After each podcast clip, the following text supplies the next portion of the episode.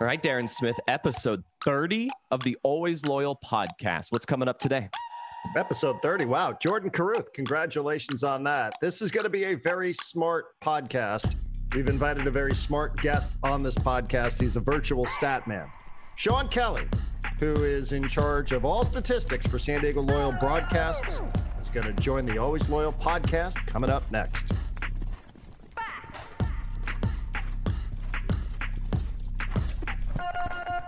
Stone Buenaveza Salt and Lime Lager is brewed with real lime and a touch of sea salt. It's the perfect beer for enjoying in the summer sun.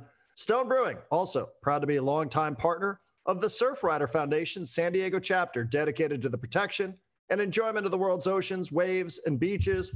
That's why for every six pack of Buenaveza sold, Stone is donating $2 to Surfrider. You can visit find.stonebrewing.com to track down Buenaveza near you.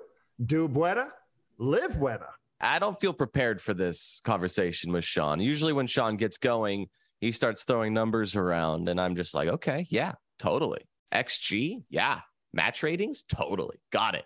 He's a he's a pretty smart guy. You know, we used to have these group texts going on back in the Match Day Live era, where we would all chime in on certain things, and then Sean would jump into the conversation, be like, "Okay, the adult has entered the conversation. Here's the authority that has jumped into the middle of this conversation. So he's a fascinating guy to talk to. I hope a lot of loyal fans have come across Sean Kelly.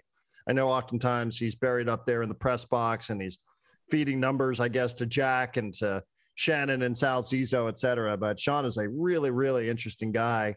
And we're going to chat with him. He is off internationally, getting set to cover some Formula One races. So Sean Kelly will be here in a little bit. And Jordan, I guess a bit of mixed results from the week. You know, we got a couple of different matches that we can touch on. A 1-0 win at home against Monterey Bay, which which actually is more impressive, I want to say, than I probably would have thought, just given some of the circumstances of seeing an expansion club. But they were on a streak where they had what five straight clean sheets. So winning 1-0 there, clipping a goal via the spot, and then away at Birmingham Legion, which was probably more difficult than we would have thought, given some of the travel issues, playing for the third time in eight days. So, all in all, I think you you know you look at what happened there: three points at home, losing away, no excuses. There was some travel, there was some weather with that match heading down there to Birmingham. Uh, all in all, though, 15 wins, six losses, four draws. Pretty good week, beating San Antonio, winning at home, and then unfortunately not being able to score against Birmingham. Mm-hmm. Yeah, really, really good run for San Diego. Um, I was, I'm with you on Monterey Bay. You and I were there at Torero. Uh, watch that one. Monterey Bay, they they don't exactly play like a team that has no idea what it's doing, and they're still mm. like feeling each other out and getting comfortable in the league. Like they, that was good. And there's some familiar faces with Monterey Bay, so that's always nice as well. Another good performance from San Diego there.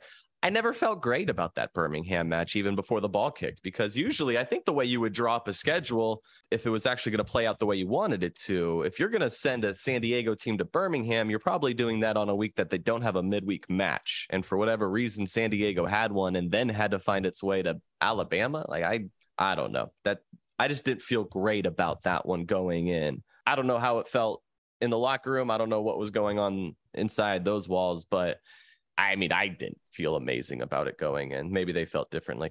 I don't and think so, they yeah. did actually, you know, because we had Landon on the radio on Thursday and he sounded, you know, he's, he, no excuses. I mean, this is Thursday afternoon, or maybe it was Friday, but you know, they they found out Wednesday night after the Monterey Bay match that their travel schedule had changed. You know, this is the glorious life mm. of being in a lower division soccer club. You're you're flying commercial air and if you paid attention at all, you know, there's been a ton of flights canceled and delayed, and you got to go through different airports and deal with all sorts of stuff and different weather elements, right? Remember that story that we heard from the play by play voice of the LA Galaxy, Joe Tutino, our pal Joe Tutino, who we used to work with?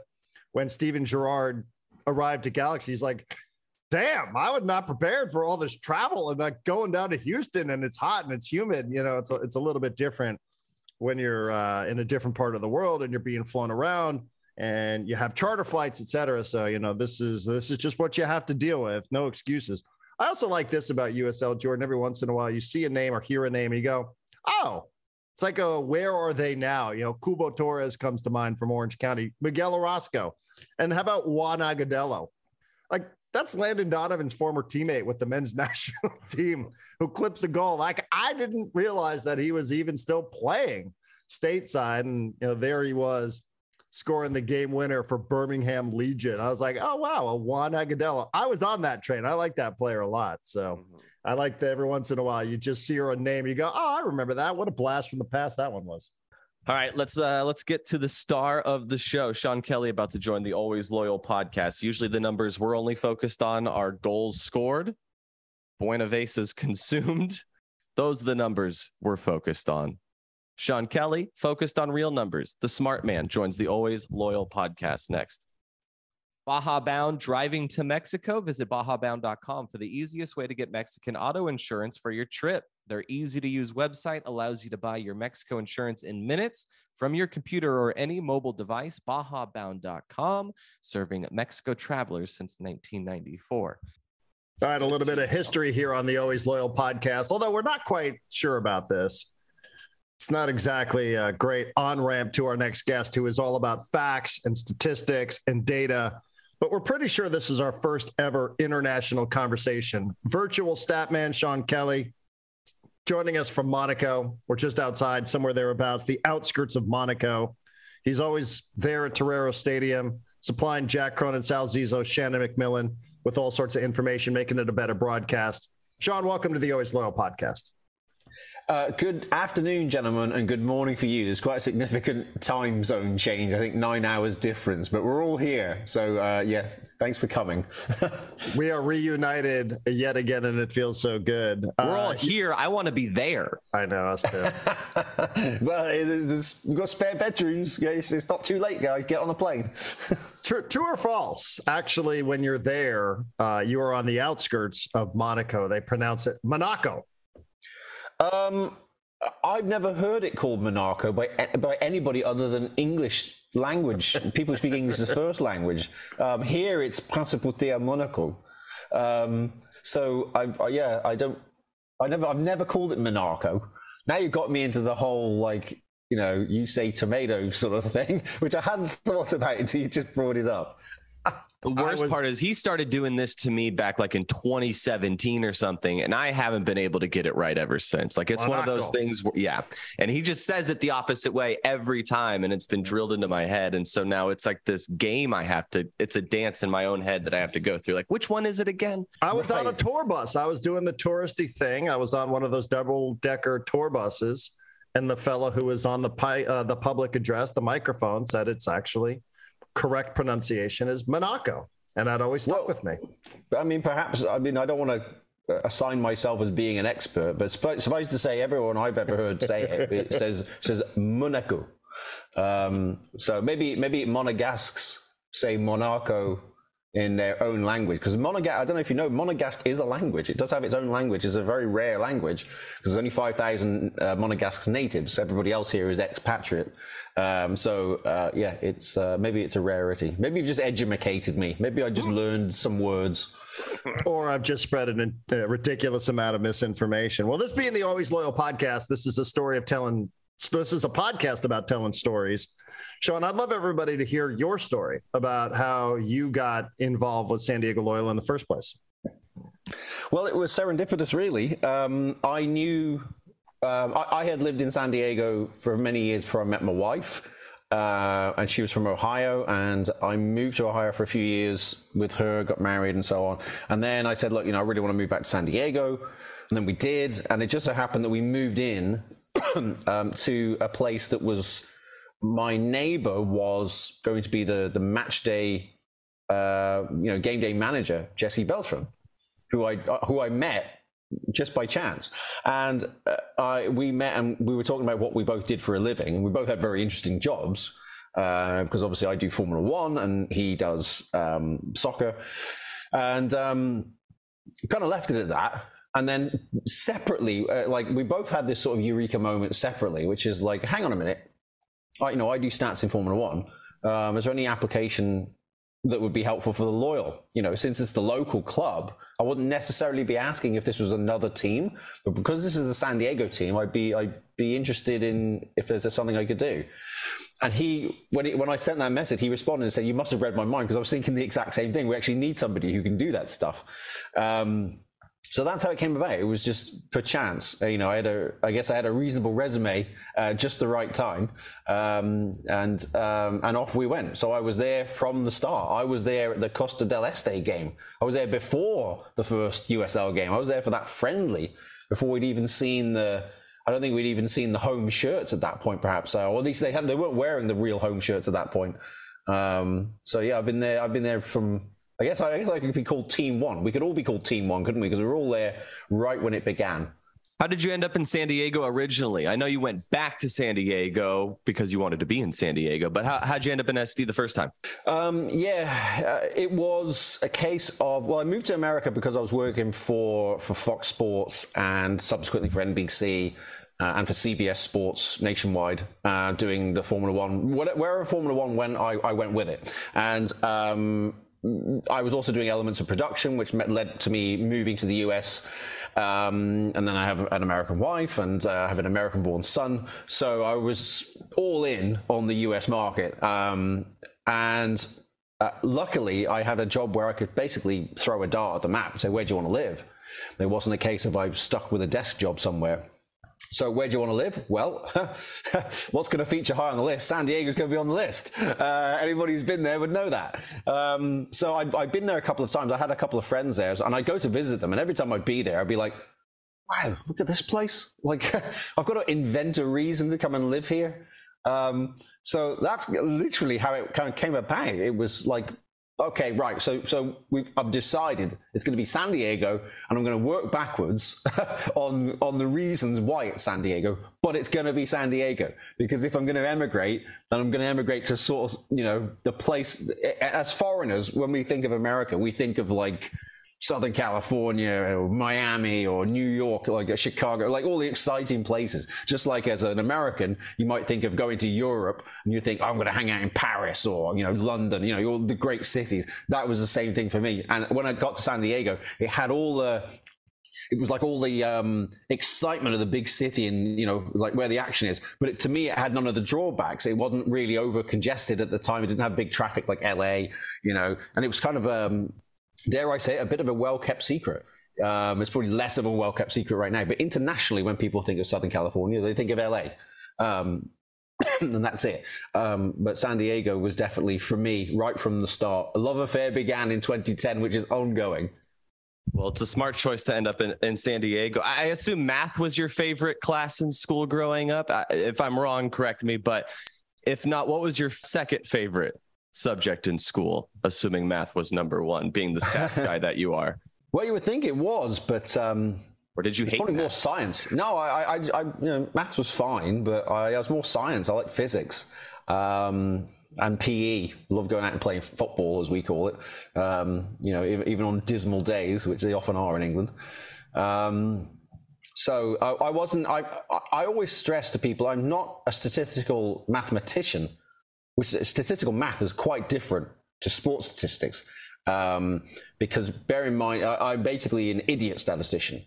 And I mean that in the best way possible because you've always got to assume, you've always got to remember that everyone who's watching a broadcast, a soccer match, um, Formula One race, whatever sport you're watching, they're not data scientists. You can't wow them was like, oh wow, did you hear that? Like Charlie Adams, uh, you know, if you look at his uh, pass ratio, his you know the standard deviation is one of the lowest in USL. That's incredible. No one cares. No one knows what you just said.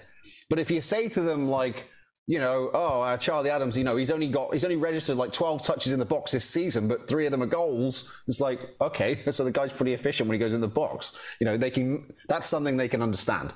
So you, you've got to be careful not to blind people with science anyway. So it's quite, to me, it's a help that I, I'm not, I was, ne- I was never that great at statistical math. I was always a pure math type of guy. Um, and I'm glad I don't, I don't try and blind people with that sort of science because it's not you're not you're not going to watch a soccer game to have like a, a, statistical university lecture. You're going to enjoy the game, and we're just there to complement that. We're not there to be the, the, the item of entertainment that you've come to witness.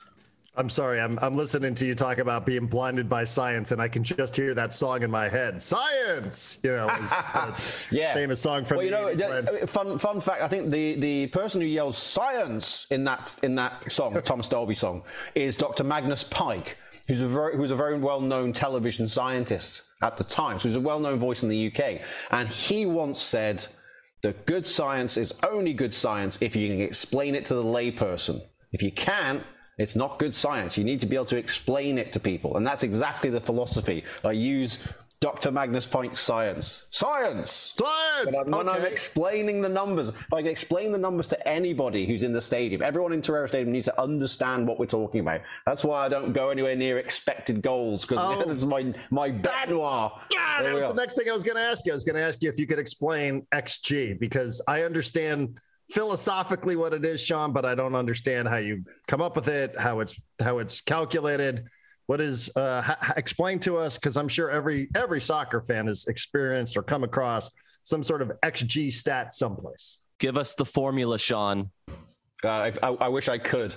Um, it, so XG um, is supposedly a metric whereby you can see how dominant or how timid a team was during the 90 minutes. So therefore, you know, if the, if the more dominant you are, the more expected goals you have which, okay, fine. Um, that does tell a story. I will say that. But you know what else tells a story? Possession numbers, shots on goal, shots on target. Those are things that everyone in the stadium understands. I don't need to explain an algorithm to them. And not only that, but no one's explained that algorithm to me. So if I can't, I can't sell that product, the expected goals, to anybody else because I can't say, well, it's based on how this is done. It's too. It's very very ambiguous, and no one's explored the possibility that this algorithm has a flaw in it somehow. Um, it might be that certain types of shots on goal from certain positions at certain times, you know, there might be a blind spot in the data there for some reason because they like to think it's this fiendishly complicated thing. Um, it becomes easier to just say, let's say an example of loyal, you know, they if they lose a game where they dominate, it's just easier to say, well, Loyal dominated possession, you know, had the most shots on target, and most of the game was played at the other end, but they just couldn't make the breakthrough.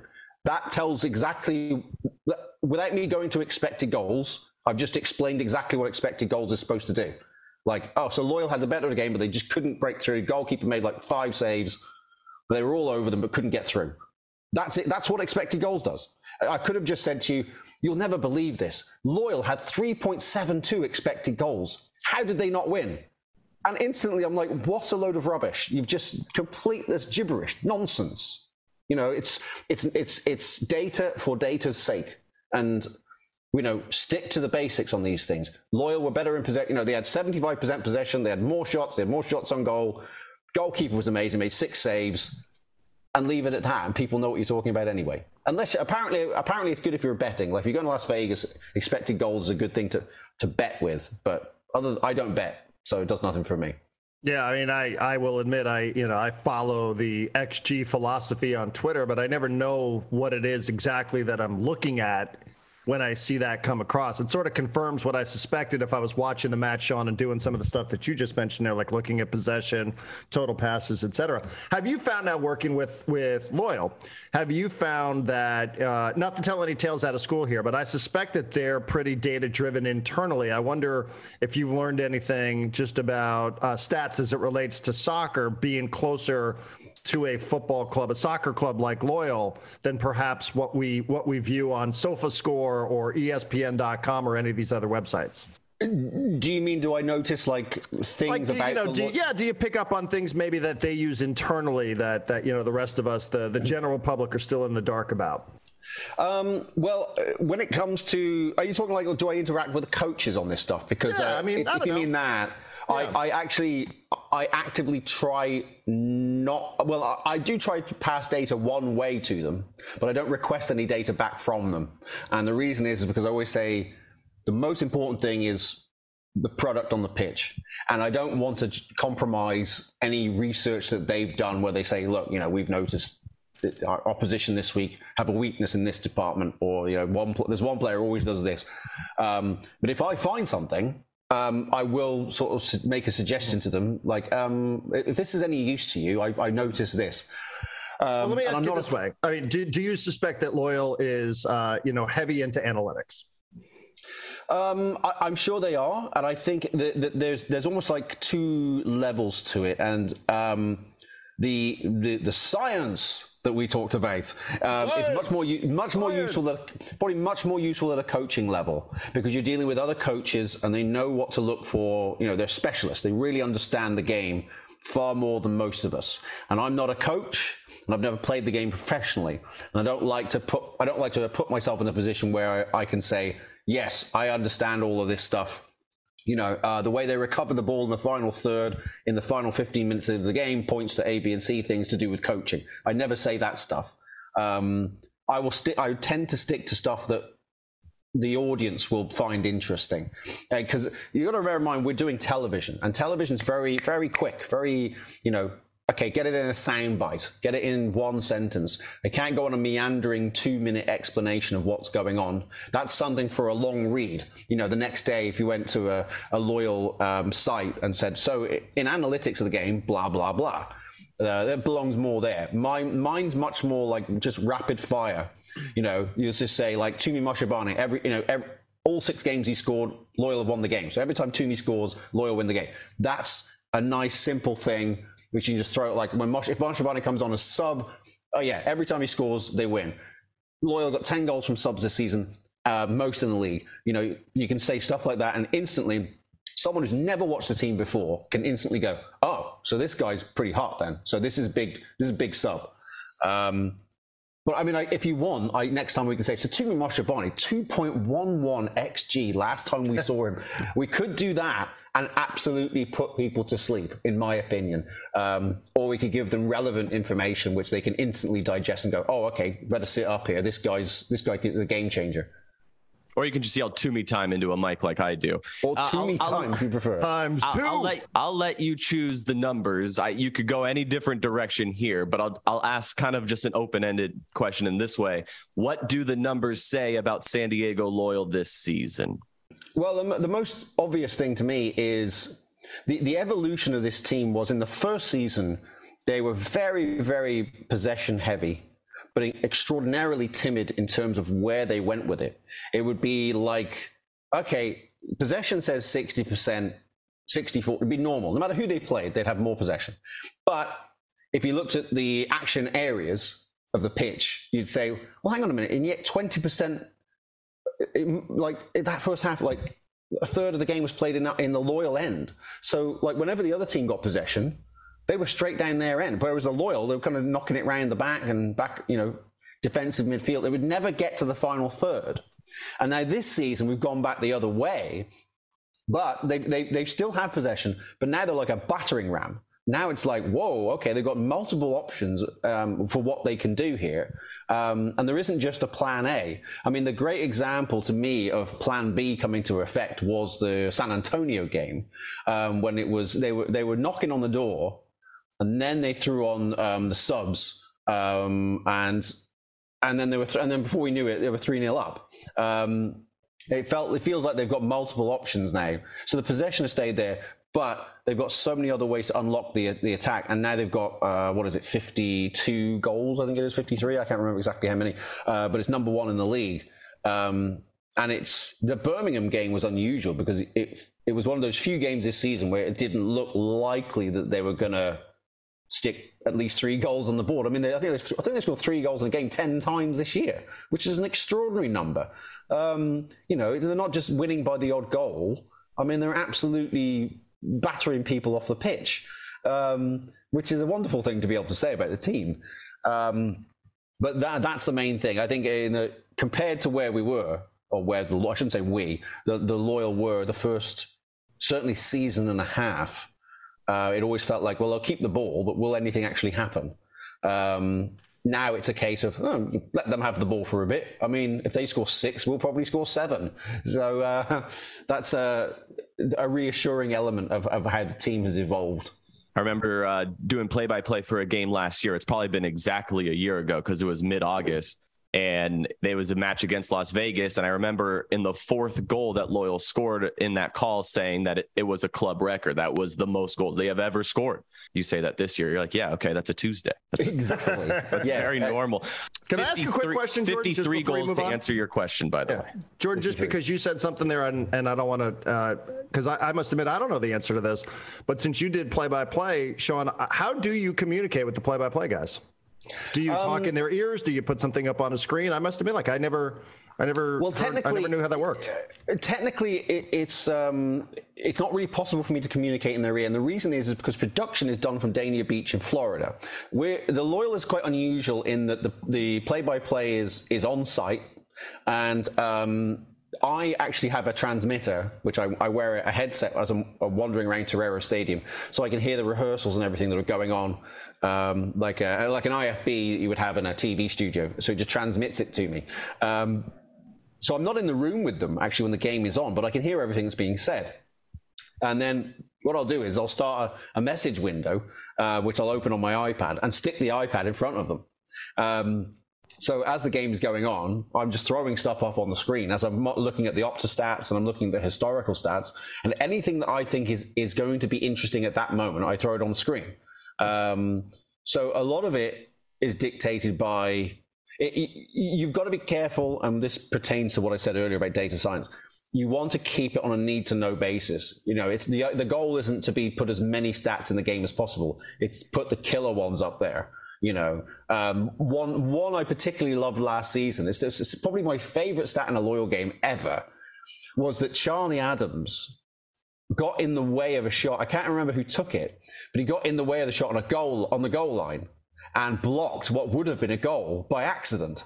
Um, now, while we were on the air, I was checking the touch maps from the rest of the season and realized that that was the first time in 2021 that Charlie Adams had touched the ball in the box. So um, the only time at that point he touched the ball in the box was when he stopped a loyal goal by accident, which I thought was an astonishing stat, which we put on the air during the game. it's like, you're never going to believe this. Charlie Adams, he ends up in the box and he stops a goal by mistake. Um, I'm sure so he appreciated that.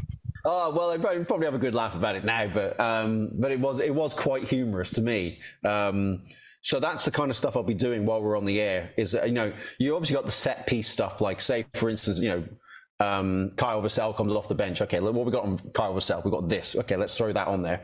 Um, you know, Jack Metcalf comes on the pitch and it was 150th appearance in USL recently, and he just passed 10,000 minutes. So you've always got that set piece stuff. That's what I call standby stats.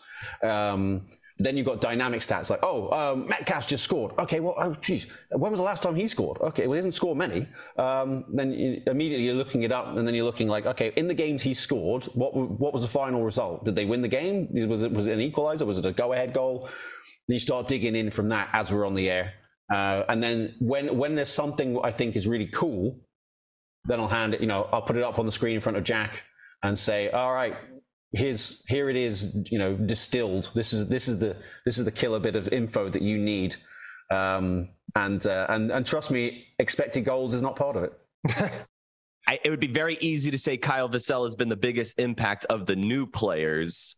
You could also say that he's the biggest impact of the squad. Do the numbers back that up? Well, yeah. I mean, Vassell obviously has, I think, 11 goals this year, which ties his best ever as a professional in any season. He scored 11 for Blackpool twice, once in League One and once once in League Two and once in League One, I believe, in England. Um, so you just need the one goal now to be the most successful season of his career. It is fair to say that he he is the first like full time striker that Loyal has had, where you think, okay, this this guy can do the business. Like, and, and there's no, no, no disrespect to people like Tumi Moshobane who've been here since the start. Um, uh, but uh, the way Vassell's been racking up the score has been fantastic. Um, and, and, you know, it, it, takes the pressure off people like Moshobane to produce all that sort of uh, that sort of goal tally. Um, and I always said about um, Corey Hertzog last year. So the, he always, and I said this to several people, he, he, looks like the sort of guy who's missing a someone to play alongside. Like it's like he's half of the equation. I, I felt like like Corey doesn't look like like we're not getting the best of him because he's he's missing the big man alongside him. Like if if Vassell had been there with Hertzog, I'm sure Hertzog would have been helping himself like a buffet this season. Um, But um, the only exception to that is Rubio Rubin, of course, who played in 2020. He only played like six games, something like that, but just scored for fun. I mean, I, I, said from the start, I was like, this guy's in the wrong league. I mean, I don't hmm. know how we've got, I don't know how we've ended up with. I mean, the guy scored against Ajax in the Amsterdam Arena. Like, I just thought, well, what's how's he ended up here? Like, uh, did he take did he take the wrong bus and he's ended up here? Um, and of course, unfortunately, uh, Real Salt Lake saw it the same way and scooped him up, and that was the end of him in USL. But he was obviously brilliant. Um, so yeah, got to balance it. Like Kyle, keep banging those goals in, but don't be so good that you know someone else comes in. Uh, you know, especially somebody like uh, the Premier League team comes in and, and steals you off us because we, we really want you to stay. Sean, my final question is similar to the question Darren asked earlier about expected goals and how what does it mean and how do you describe it? Um, I'll ask you, how do you describe match ratings? How do match ratings come about? I have because no idea. I never I understood I that. That's them. just like a random number, right? Yeah, I, I those it's not that's not information I ever use. Um, like, are you talking like like yeah, like I could I could hop on many apps and I can look at the score, starting lineup, and then so and so was the top rated player. So and so's match rating was seven point nine. His match rating was eight point one. I'm like, okay, but what does that mean? You could yeah. just put any number there, and I people would just say, okay. I don't know mm. exactly. I, that, that's my problem with it too. Is that it's sort of subjective and it's based on opinion. You know, I'd much rather say, for instance, the the Birmingham game you know, I, I put up a, a, suggestion. Okay, well, it's not been. I have to admit, it's not been the greatest loyal performance of the season. Um, I think we'd all agree on that one. Um, but Kyle Adams had a pretty good game. You know, pass accuracy out of the back has been ninety percent. He won every single aerial duel in the game. Every time, the, every time he went up for a ball, he won it. And I thought that's you know, to me, those are relevant numbers. Now he might not. He might only get you know six and a half or whatever out of ten in the match ratings.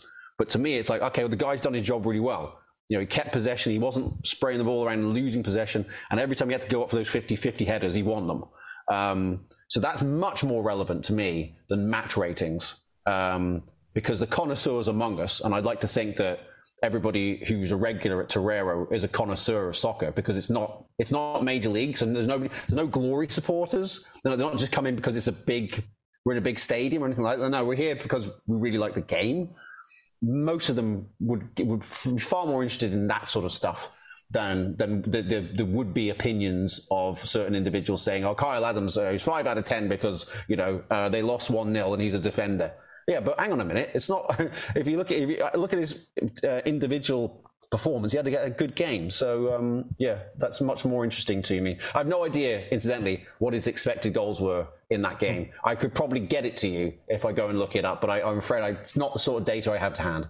And and just to follow up there, because this is a perfect way for me to to end Jordan was you know just a little bit behind the curtain. Certainly when when we all were involved with match day live we were asked for our thoughts on the man of the match. And i i bet you if you're part of the locals or if you're part of chavos you wonder how it is decided.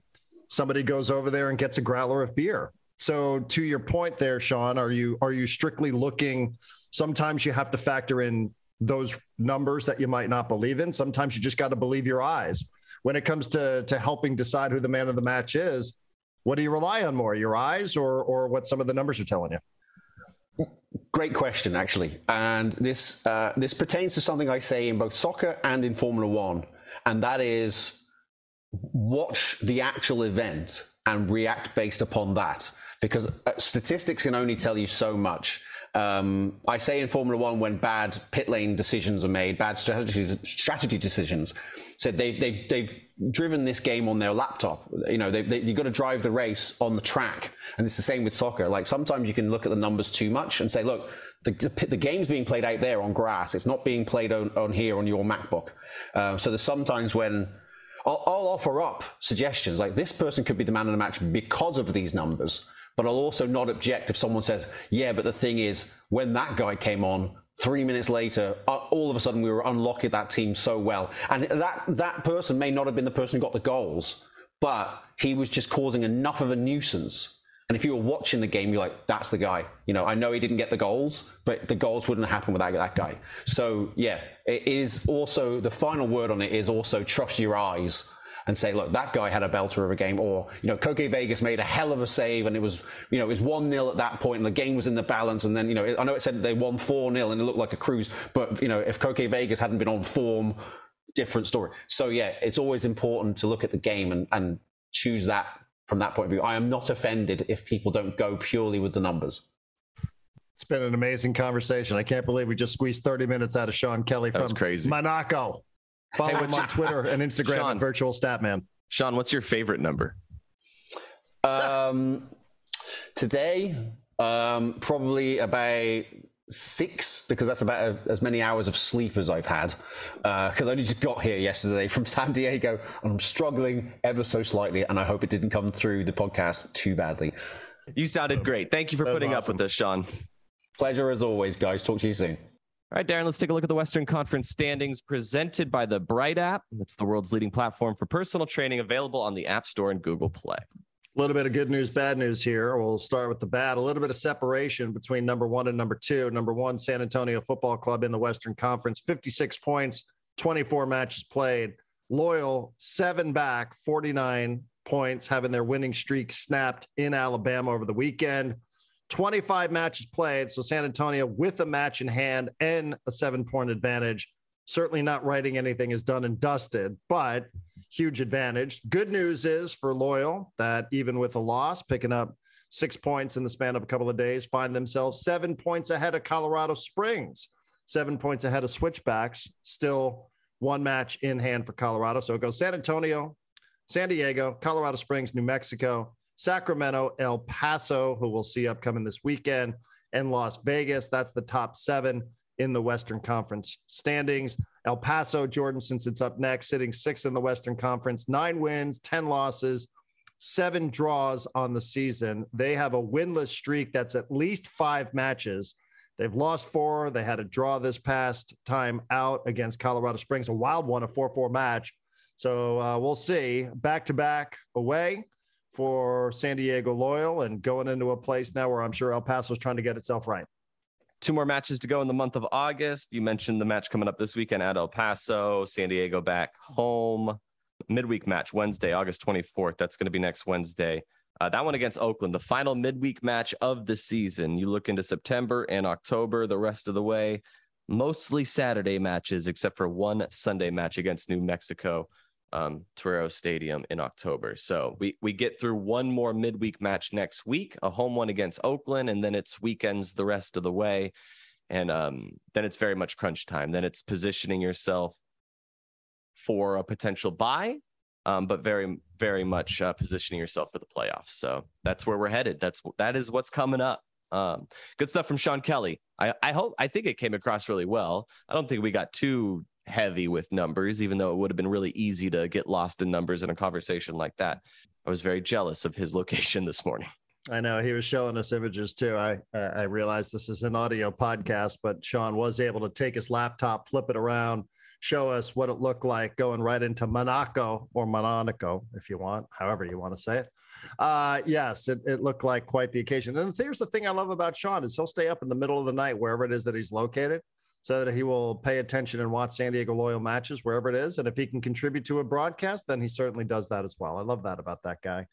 So uh, yes, we're we're envious of his intellect and his uh, location here on the Always Loyal podcast. All right, episode 30 of the Always Loyal podcast in the books. Our thanks to Sean Kelly. Match coming up this weekend at El Paso, and then next opportunity to see everyone at Torero Stadium a week from when this podcast was posted. Wednesday night, the 24th, uh, San Diego will play host to Oakland. Final opportunity to get out there in a midweek and then weekends the rest of the way. Darren, I'll chat with you soon. Peace. San Diego Community Power is a not for profit public agency committed to providing clean, renewable energy at competitive rates and investing in innovative programs that benefit our communities. You can visit sdcommunitypower.org to learn more about cleaner energy choices.